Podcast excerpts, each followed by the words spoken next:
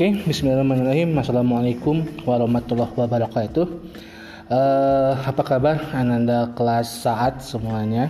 Uh, semoga kalian selalu dalam lindungan Allah Subhanahu wa taala. Ya, jadi di minggu ini uh, kita masih di bab 2 ya untuk informatika. Uh, setelah kemarin kita membahas tentang sistem operasi, lalu bahas bahaya komputer, lalu juga teknologi ramah lingkungan ya. Nah, sekarang kita akan masuk ke materi baru ya di bab 2 ya, yaitu tentang berbagai jenis perangkat lunak atau software. Nah, jadi bab pertama kita sudah bahas tentang hardware atau perangkat keras. Nah, di bab 2 ini sebenarnya kita lebih membahas tentang softwarenya atau perangkat lunak atau aplikasi ya yang ada di dalam komputer ataupun smartphone kalian ya. Uh, intinya yang namanya perangkat lunak artinya uh, satu perangkat yang memang digunakan atau dibuat ataupun diinstal ya gunanya untuk mempermudah pekerjaan kita. Ya, jadi uh, selain hardwarenya yang juga harus bagus, tentu juga softwarenya juga harus mumpuni supaya komputer kalian atau smartphone kalian itu bisa digunakan secara maksimal. Ya, kadang kadang ada komputer yang bagus banget kayak laptop laptop ROG misalnya ataupun juga HP Asus ROG tapi cuma dipakai untuk nelpon ya atau laptop ROG cuma dipakai untuk ngetik doang untuk presentasi dan it uh, itu membuat sakit hati sebenarnya ya karena sebagaimana kita tahu bahwa laptop kayak ROG ataupun HP ROG juga itu hardwarenya sudah sangat bagus sekali ya sudah paling canggih lah seperti itu di kelasnya. Lalu kalau tidak dipakai atau tidak didukung dengan software-software atau perangkat lunak yang uh, juga bagus maka tidak akan terlalu maksimal gitu dan juga ada juga orang yang komputernya pas-pasan, laptopnya pas-pasan, smartphone-nya pas-pasan, tapi dia pengen install aplikasi yang berat, ya. Jadi ada HP ya kalau kita HP bilangnya HP kentang ya, HP kentang mau install misalkan kayak game PUBG Mobile, PUBG Mobile, dia itu dia lengkap semuanya ada semua di download yang kadang cuma ya, bisa sampai habis 5 giga. Sedangkan memorinya cuma 16 giga ya kan itu kan maksa banget ya gitu kan. Terus juga ada laptop uh, laptop kentang juga tapi dia mau install game-game berat ya. Game-game yang uh, memiliki grafis yang sangat tinggi dan itu juga tidak baik ya. Itu terlalu memaksa komputer atau HP sehingga nanti akan bisa mengalami kerusakan. Nah jadi di sini kita akan membedah ya membedah berbagai macam software yang ada di komputer sebenarnya ya. Kali itu sekedar intermezzo atau pengenalan awal uh, tentang software itu sendiri ya. Oke, silakan kalian buka bukunya halaman 56 ya. Buka halaman 56 ya, itu bagian B berbagai jenis perangkat lunak ya. Kita ke nomor satu yaitu perangkat lunak pemrograman ya pemrograman ya atau bahasa pemrograman ini inilah yang menjadi dasar terbentuknya sebuah aplikasi. Jadi sebelum uh, kalian melihat satu aplikasi itu jadi, maka awalnya bentuk awalnya adalah semua dari bahasa pemrograman atau bahasa aplikasi atau bahasa komputer ya. Jadi tidak semudah kalian cuma tinggal download doang sudah tapi proses di belakangnya itu sangat luar biasa sulitnya ya.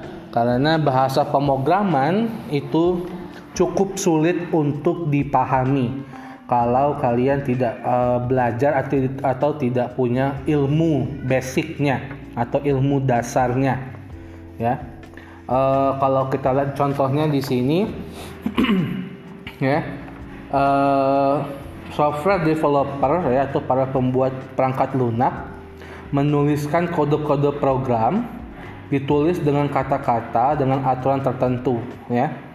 Jadi kalau kalian lihat di gambar 2.1 ya, itu ada istilah int, ada istilah float, ya, ada istilah code chain, ya, lalu ada if atau ya.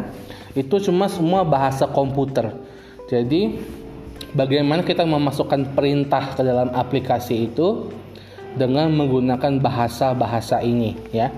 Uh, nanti kita akan coba belajar tapi yang versi sederhananya saja nanti di bab atau di semester 2 di semester genap uh, nanti kita akan ketemu kalian akan ketemu materi pemrograman tapi yang simpelnya nah kalau ini nih memang khusus untuk para pro ya para para para pro yang sudah lama berkecimpung di dunia aplikasi mereka sudah terbiasa ya dengan bahasa pemrograman.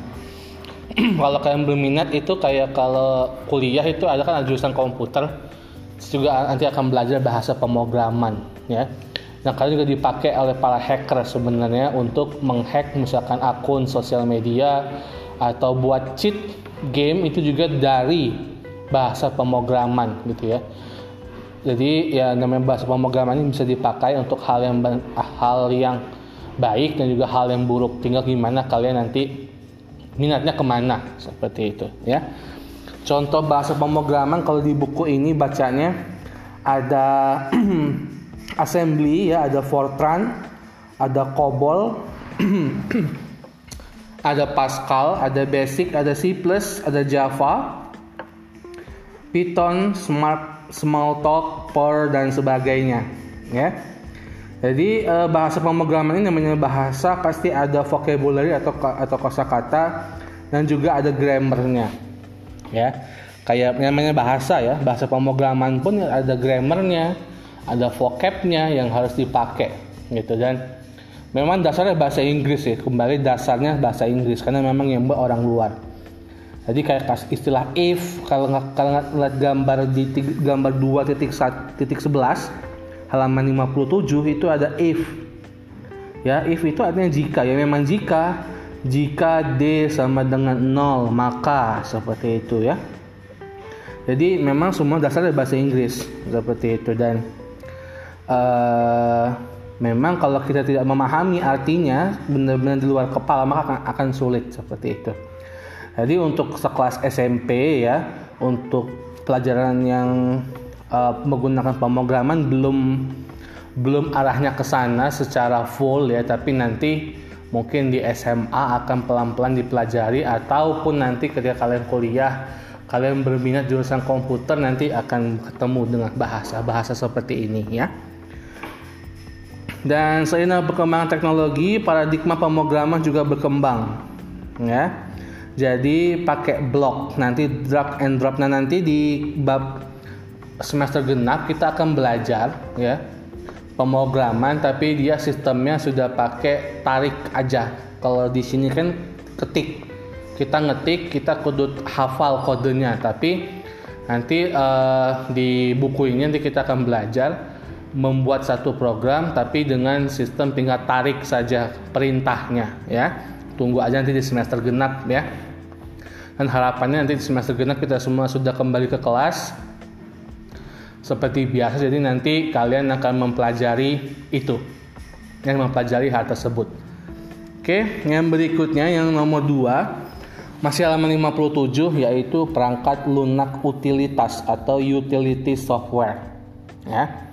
Jadi utility software ini uh, lebih lebih uh, ke arah uh, pengelolaan komputer ya jadi eh, aplikasi ini dibuat ya atau software ini dibuat supaya komputer tetap dengan kinerja terbaik ya.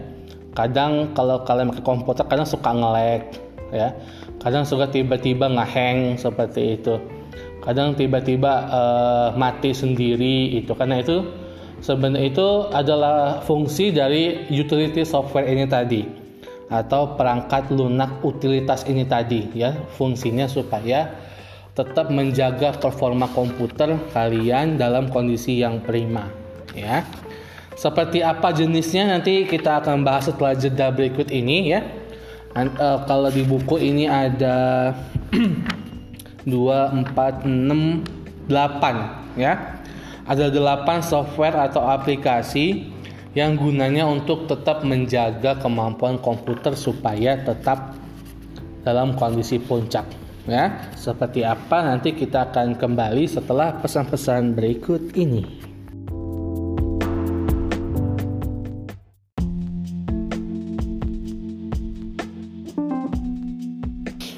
Oke, ya kembali lagi di podcast informatika kita. Uh, jadi tadi sebelum jeda ada sedikit membahas tentang perangkat lunak utilitas atau utility software ya. Jadi di sini kita bahas yang pertama halaman 58 silakan dibuka bukunya. Bagian A yaitu disk compression utility ya.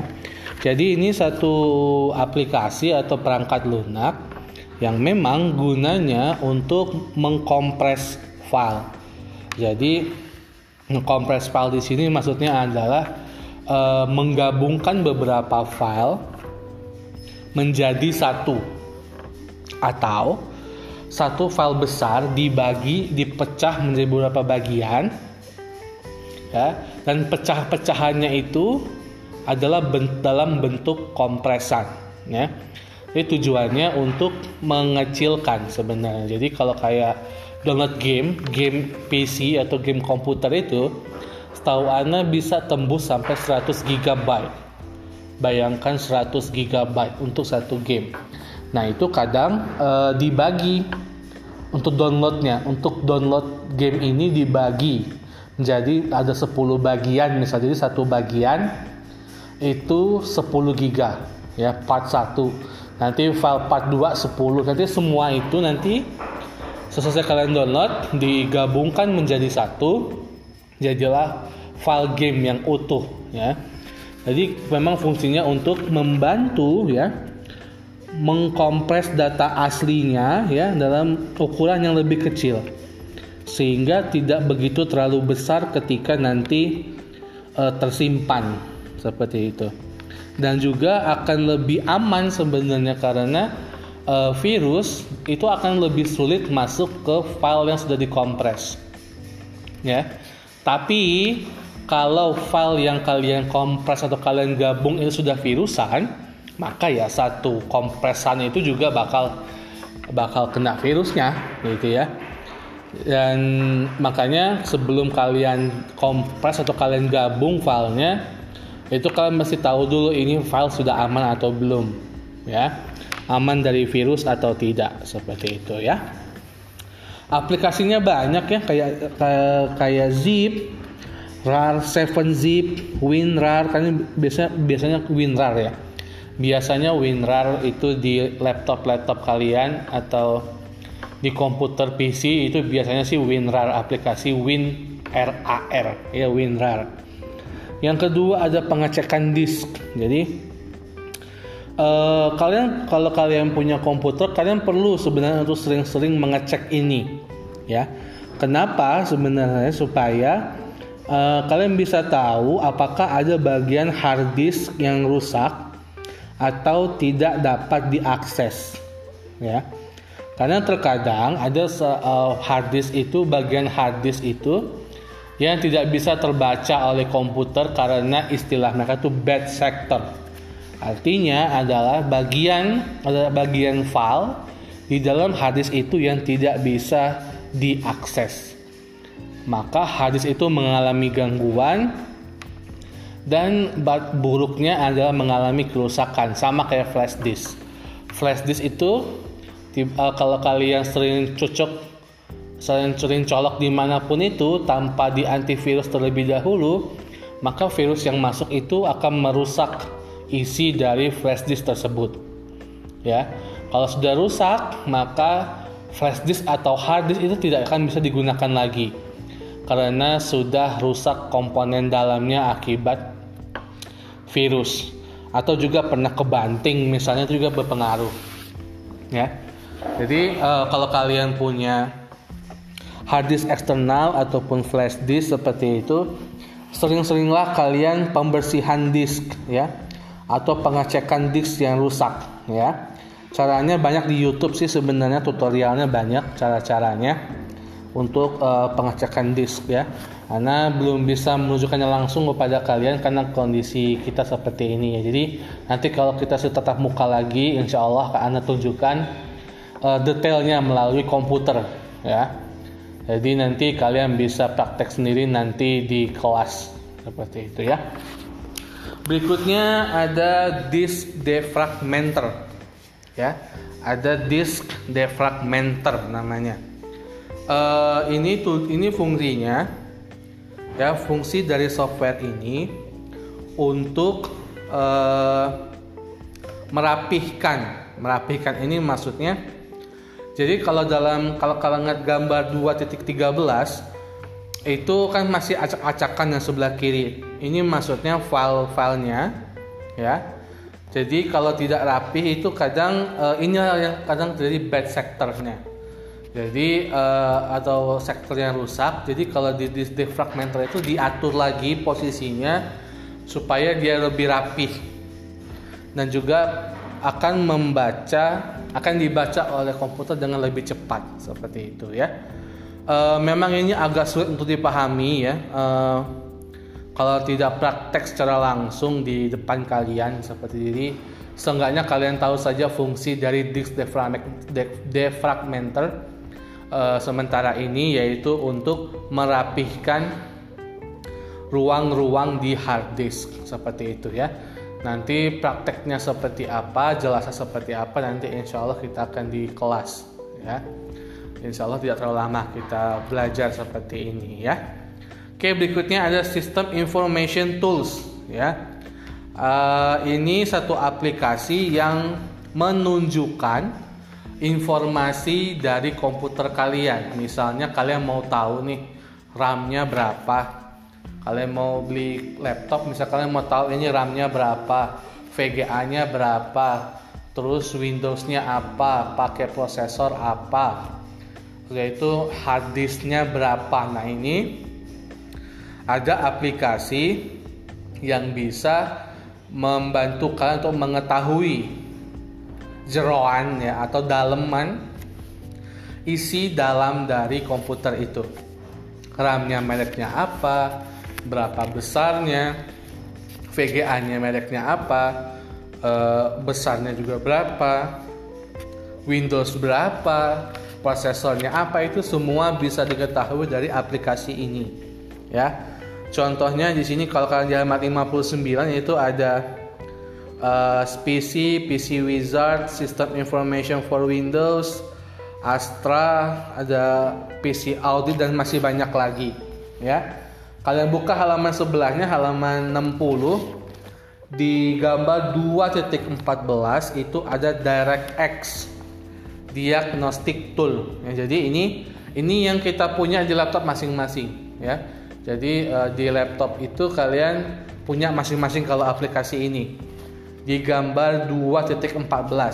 Caranya kalian tinggal klik atau tinggal tekan di keyboard, cari tombol Windows, cari tombol Windows, lalu ditambah R. Jadi Windows tak tekan, lalu tombol R juga tekan, ya. Jadi Windows R. Tombol Windows dan R ditekan, sudah itu kalian ketik di situ nanti kalau sudah muncul kotak kecil ya, kalian ketik di situ DX ya, DX D I A G. Sekali lagi tinggal klik atau ketik D X D I A G ya. Kalian ketik uh, kalian klik enter atau oke OK. setelah itu uh, kalian bisa mengecek spek PC kalian atau laptop kalian itu apa ya. Dan juga sebagai acuan kalian untuk kalau kalian mau menginstal sebuah game seperti itu juga bisa atau menginstal aplikasi yang berat kayak Photoshop ataupun Adobe Premiere ataupun juga uh, uh, apa namanya anda lupa satu lagi ya aplikasi-aplikasi uh, editing lah seperti itu ya. Lalu bagian E itu ada antivirus. Nah ini yang ini sudah sering kalian ketahui ya sudah sering kalian lihat antivirus ini sudah tidak asing lagi sebenarnya buat kalian. Uh, memang ya gunanya kalau sudah kata antivirus yaitu mencegah virus ya. Uh, banyak aplikasi antivirus yang uh, ber, bertebaran ya bersebaran kalau di laptop kalian ya pasti semadap. Yang pasti itu semadap karena itu memang produk buatan kita buatan Indonesia gitu. Jadi uh, downloadnya paling gampang seperti itu untuk semadap. Dan juga ada yang lain kayak Symantec, Avira, McAfee, ScanGuard, BullGuard dan sebagainya ya. Jadi memang gunanya untuk mencegah komputer dari terkena virus, terutama virus yang ada di di dalam internet. Ya. Bisa bentuknya seperti spyware, di sini ada spyware dan juga adware ya. Uh, adware ini dia berbentuk iklan ya.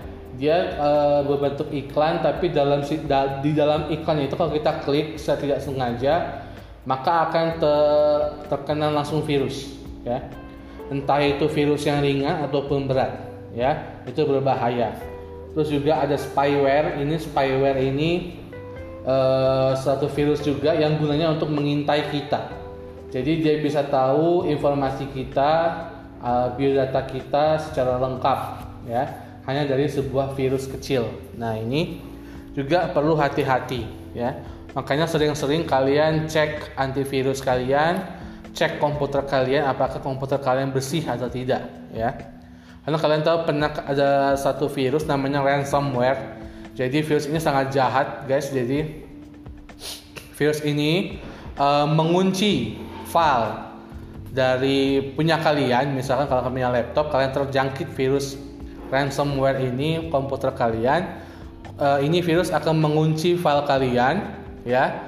Yang yang tahu kuncinya cuman yang punya virus lalu kalian ditelepon minta diminta menghubungi nomor telepon yang ada di sana.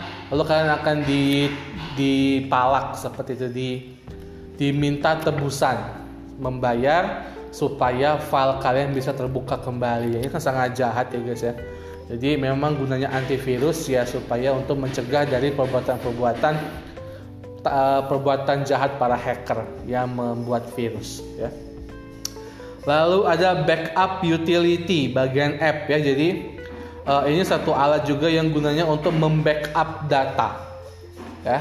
Jadi kalau kalian punya satu data di di laptop misalnya kayak film-film kalian namun kalian takut kalau kalian uh, komputer kan terjangkit virus lalu kalian menggunakan aplikasi backup ya menggunakan aplikasi backup untuk memindahkan file kalian ke tempat yang lebih aman. Itu ya itulah fungsi dari software backup itu sendiri. Ya. Ini akan disimpan di satu tempat yang lain atau di cloud misalnya di uh, so, di sebuah aplikasi yang bisa menampung file tapi dalam sistem online ya supaya kalau di sana nanti ketika suatu saat kalian ketemu komputer baru dan kalian ingin mengambilnya lagi bisa diambil seperti itu ya. Yang bagian G ada partisi, partisi disk. Nah, ini juga eh, bagian G halaman 61. Ini satu aplikasi juga atau software atau perangkat lunak yang fungsinya untuk membagi hard disk dalam dalam beberapa partisi. Partisi ini lebih mudahnya kalian bayangkan sebuah pintu. Jadi hard disk ini ada sebuah rumah Lalu partisi itu adalah sebuah ruangan dengan pintu. Jadi misalkan kalian punya hard disk sebesar 1 terabyte atau 1000 giga. Nah, kalian bisa membagi 1000 itu menjadi empat bagian. Berarti 250 gigabyte setiap partisinya atau setiap ruangannya. Dan nanti yang ruangan satu kalian bisa isi dengan film misalnya. Ruangan dua atau partisi dua kalian isi dengan tugas-tugas. Lalu partisi ketiga atau ruangan ketiga kalian pakai untuk menyimpan foto-foto kalian misalnya. Lalu yang keempat khusus satu ruangan, satu partisi untuk menyimpan lagu-lagu kalian. Jadi begitulah fungsi dari partisi disk ya. Yang terakhir yaitu bagian H yaitu network utility ya. Network utility ini satu perangkat lunak yang fungsinya untuk mem, me, dibilang memantau ya, memantau aplik, uh, memantau kegiatan jaringannya. Jadi kalian bisa tahu seberapa kencang sih internet saya, seberapa kencang sih kita download seberapa cepat sih kita download uh, waktunya berapa lama seperti itu atau seberapa lama juga kecepatan kita untuk upload. Ya itu semua bisa diketahui dari network utility. Ya jadi kalian bisa tahu speed internet kalian berapa berapa jangka waktunya. Bisa kalian mau download satu satu film ukurannya sekian dengan kecepatan kalian sekian maka akan ketahuan beberapa waktu yang dibutuhkan komputer kalian untuk mendownload film tersebut. Ya. Oke nah, itu saja dari Ana untuk minggu ini ya terkait dengan uh, perangkat lunak bagian satu. Karena di minggu depan kita masih akan lanjut tentang perangkat lunak ya di minggu depan. Sebelum nanti untuk UTS ya. Sebelum nanti UTS atau ujian tengah semester kita akan selesaikan dulu untuk bab kedua ya. Itu dari Ana hari ini. Kalau ada kurang kata atau salah kata mohon maaf. Kalau ada kurang jelas silahkan ditanyakan ke Ana langsung melalui Japri WhatsApp. Atau kalian bisa mengulang podcast Ana dari awal jika tidak apa-apa ya Oke, Ana akhiri. Assalamualaikum warahmatullahi wabarakatuh.